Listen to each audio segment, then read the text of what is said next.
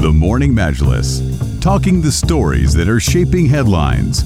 This is, this is Pulse 95. This is Pulse 95. Join the conversation. Text us at 4215. We're currently discussing what is going on in Germany as thousands of protesters gathered in the German capital of Berlin to demonstrate against social restrictions that were put in place due to the coronavirus pandemic. And to give a bit of a background here, Chancellor Angela Merkel initially responded to the coronavirus with a swift and strict uh, lockdown. They also imposed widespread testing in the country, which appeared to have worked as Germany's death toll remained low.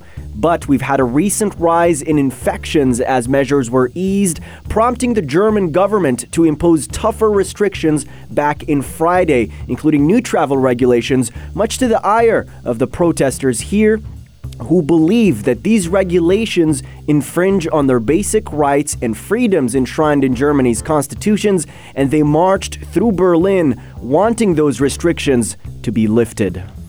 Yeah, I think uh, the big issue here is um, the fact that they attacked the Reichstag, which has had a, a bit of a, a, tragic history, you could say, being attacked way back in 1933 and also being a center of demonstrations well before that, uh, especially when it comes down to people setting the parliament alight as well.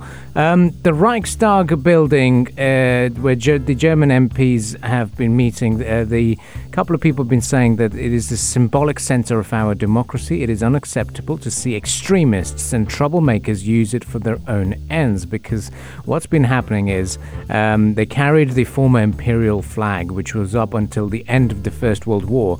Uh, so the flags from the Reich and far right profanity in front of the German parliament are an unacceptable attack on the heart of our democracy according to statement by Frank Walter Steinmeier. And guess where he said this? He released the statement on Instagram.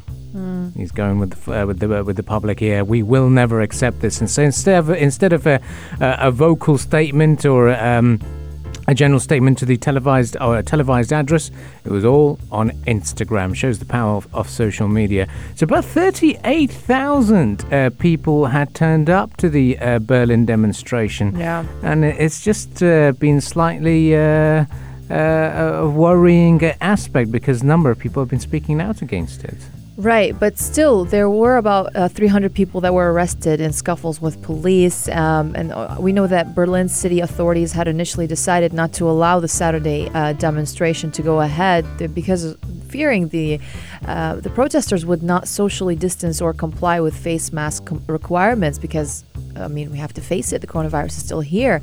Um, so the the ban actually sparked outrage from organizers and their supporters who flooded social media, as you said, Abdul Karim, with angry messages vowing to uh, protest anyway, with some even calling for violence. But on the eve of the protest, Berlin's administrative uh, court sided with the demonstrators, saying that there were there was no indication organizers would deliberately ignore social distancing rules and endanger public health. So that's what's been yeah, going on. that's there. what's going on, Rania, indeed. And a heavy right wing presence at the demonstrations. And uh, according to reports, it was organized by the Stuttgart based movement called Lateral Thinking 711, which has more than 16,000 followers on Facebook and communicates through encrypted messages.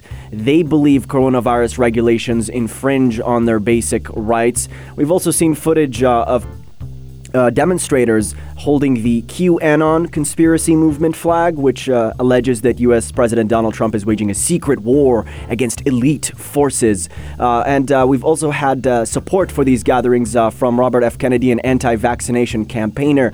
So, a lot of fringe figures associated with these demonstrations. And more on what the demonstrators are upset about. Uh, over the weekend, Chancellor Angela Merkel and the 16 federal states introduced a minimum $59 fine for failing to wear a face mask when ordered. A ban on major public events was also extended until next year. Looking at the bigger picture here, Germany has recorded around 243,000 cases in total, and its figure of 9,363 deaths is reportedly considerably lower than the numbers in the United Kingdom, Spain, France, Italy, and Russia as well. Yeah, and um, much of the protest, it seems like a summer of discontent, you could say, over in Europe. Uh, the, the, the group Querdenken uh, 711 with uh, a very, you could say, mediocre following on its. Uh, on its channels had uh, actually organized this uh, protest and uh, looking at uh, voicing their opinion pre- predominantly surrounding the way that the country's handled the coronavirus situation. It just gave people more of a reason to say, "Hey, let's do it." And and the weird thing is, it's not just one group; it's just a range of different groups who've turned up. Even counter protests have been organised. So that's why it seems uh, a little bit strange uh, what's going on. But uh, uh, leading to the weekend, Angela Merkel and the 16 federal states had introduced a 50 euro minimum fine for failing to wear a face mask when ordered. A ban on major public events was also extended until next year. So this is uh, worrying in terms of where this protest group has emerged from and what are the general uh, demands. But uh, we'll keep you posted about what's happening over there and uh, update update you with all the big developments because later on we'll be talking about Belarus as well, where discontent has been quite evident.